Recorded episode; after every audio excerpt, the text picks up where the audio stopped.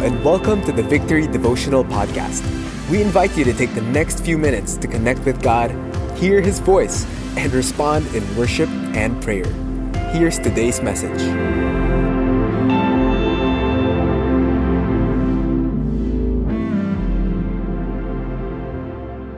Thank you, Lord. What an amazing time uh, to worship God together and pray. We'll uh, get the chance to go through that, but we're going to look at this psalm that has more of like a personal lament. Um, the tendency sometimes, especially for Filipinos, when we pray, uh, sometimes uh, we just don't know what to say. So we just say to the people that don't really like us that much, we always say, Bahala na kayo sa kanila, Lord. Uh, kunin nyo na lang kaya sila, Lord. And, and sometimes out of frustration, um, uh, we think we, we, uh, we're trying to be nice in our prayers, but apparently that's how the psalmist would pray as well. Do not, uh, uh destroy not Psalms. There are four of them uh, in the entire book of Psalms. Um, and it's a lament about the destruction of the wicked and the preservation of the righteous. We see here the lament specifically of David. This must have been a story from 1 Samuel 22, 23, 24, when Samuel was running away from, from Saul and he would hide in the cave of Adullam, or in chapter 24, the cave of En-gedi.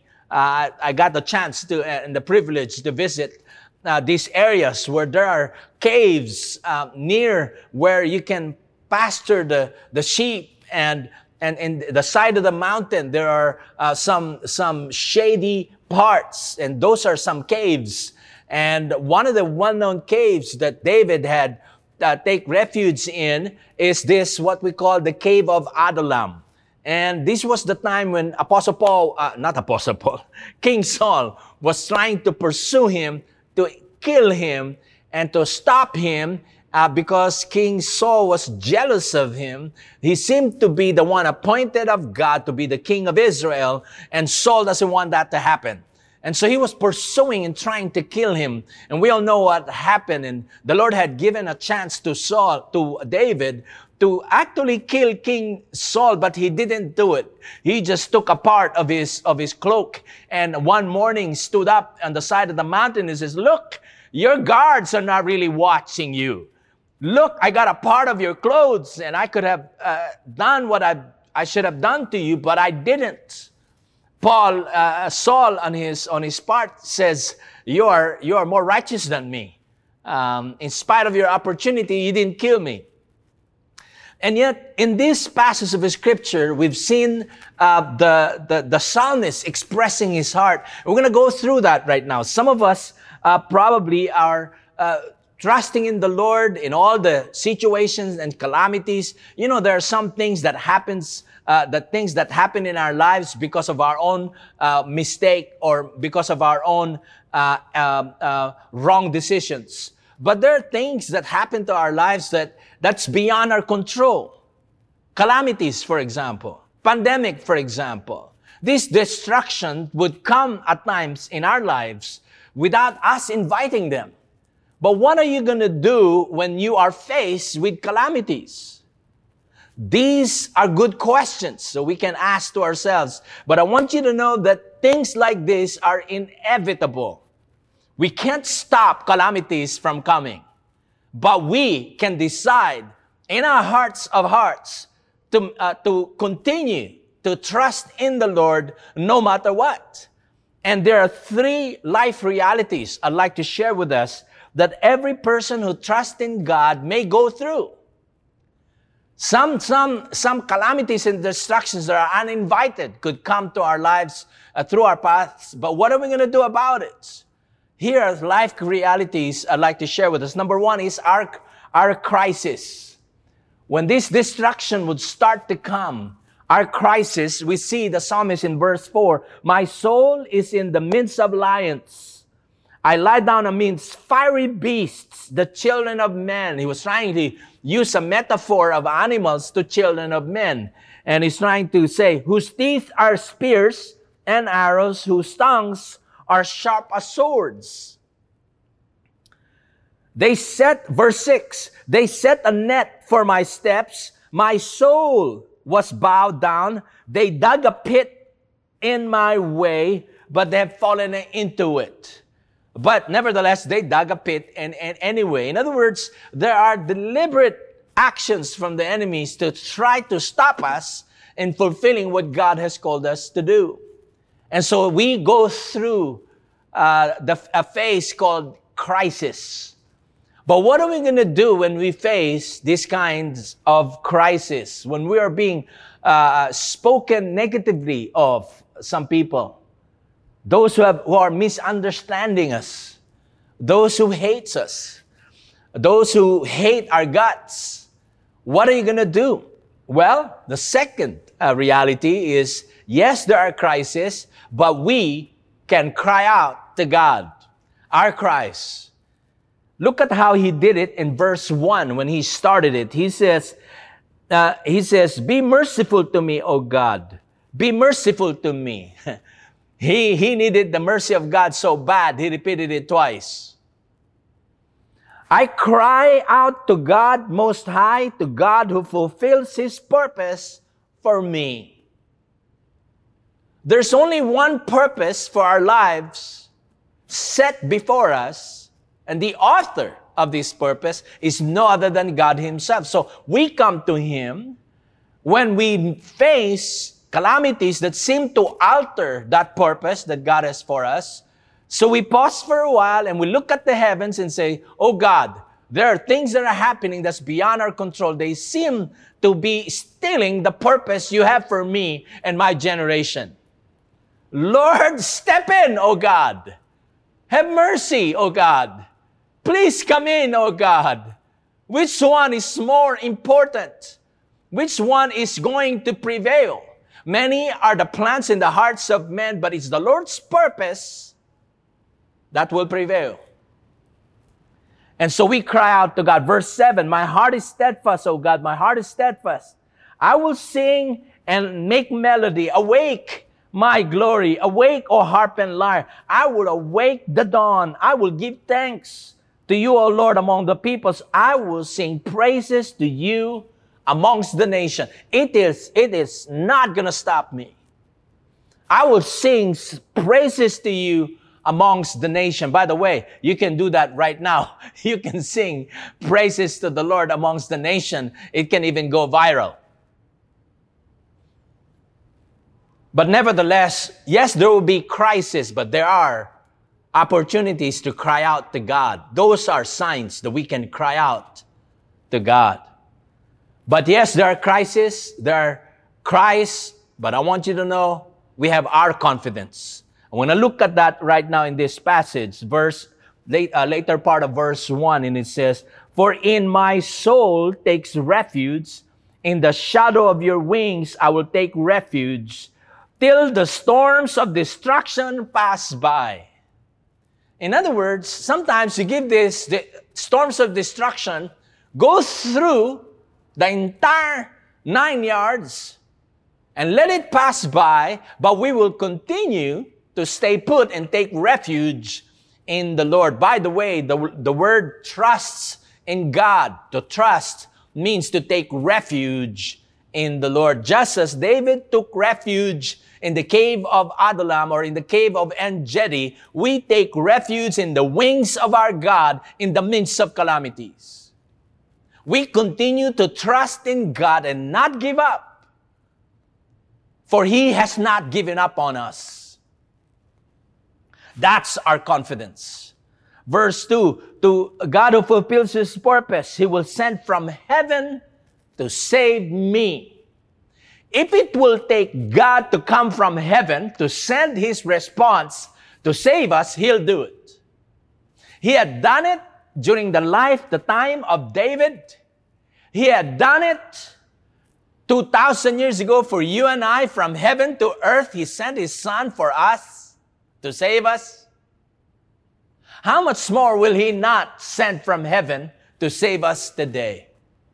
Wherever you are and you're listening to this, I want you to know that the God of heaven is hearing the cries of your heart and He's willing to send from heaven what you've been crying out for. Verse 10 For your steadfast love, Selah, God will send out. Verse uh, 3 uh, uh, He will put to shame him who tramples on me, Selah. God will send out his steadfast love and his faithfulness. Selah is almost like he couldn't help but say that word. It's almost like hallelujah. And then suddenly he continued on, God will send out, send out his steadfast love and faithfulness. The word steadfast love and faithfulness is like mercy and truth in King James. In ESV, steadfast love and, and, and, and, and faithfulness speaks about God's covenant love for you and I.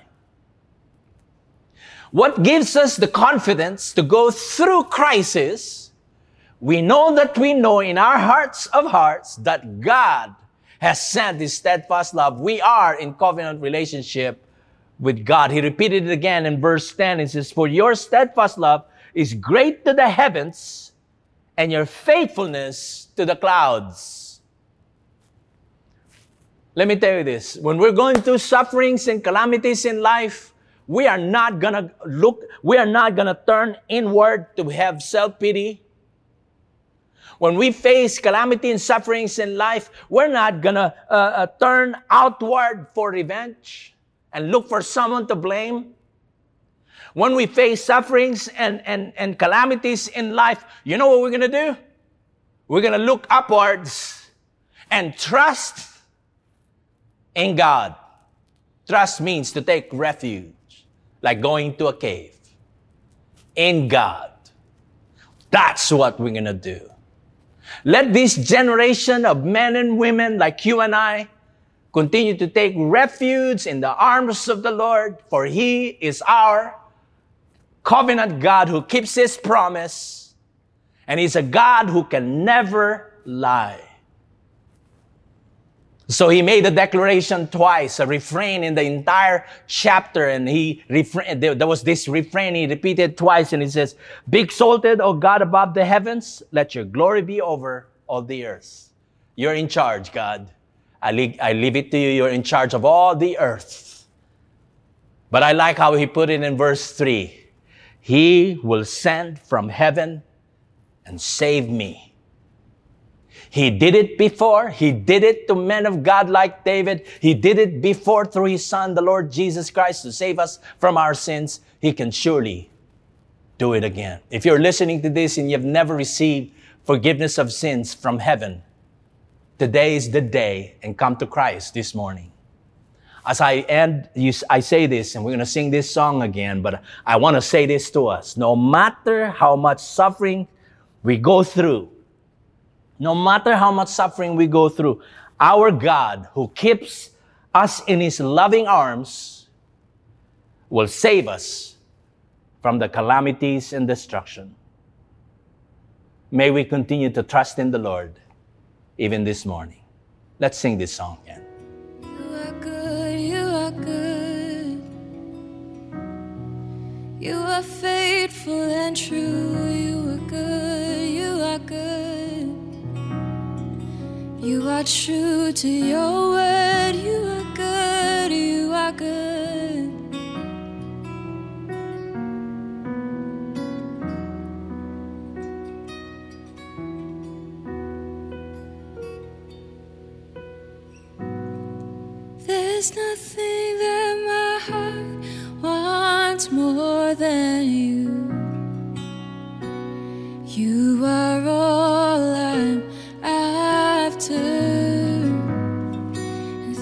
Nothing that I'm holding back from. You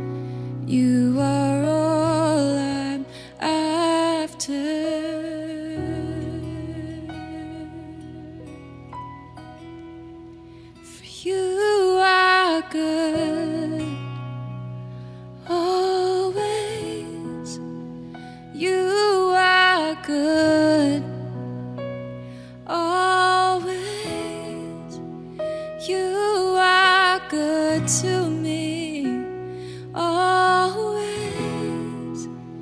You are good always.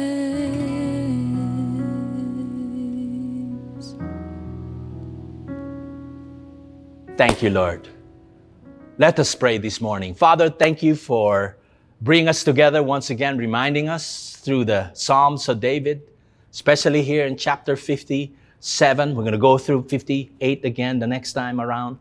But all about, Lord, you bringing destruction to the enemies and preserving the saints only because we're in covenant relationship with you and we can have that confidence. Lord, we, I pray for each and everyone listening to this uh, presentation this morning, to the, the Word of God this morning, that you will continue to increase our capability to believe the promises of God, even when at times we are surrounded with all the pressures from without, pressures from the world.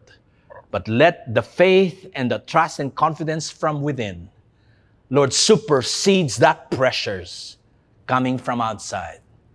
May the trust and faith in the Lord Jesus Christ continue to prevail, for God is a covenant keeping, God. Thank you, Jesus. The Lord bless you and keep you. The Lord make his face shine upon you and be gracious to you. May the Lord turn his face toward you and give you peace. In Jesus' name we pray. Amen and amen. God bless you. We'll see you again next time.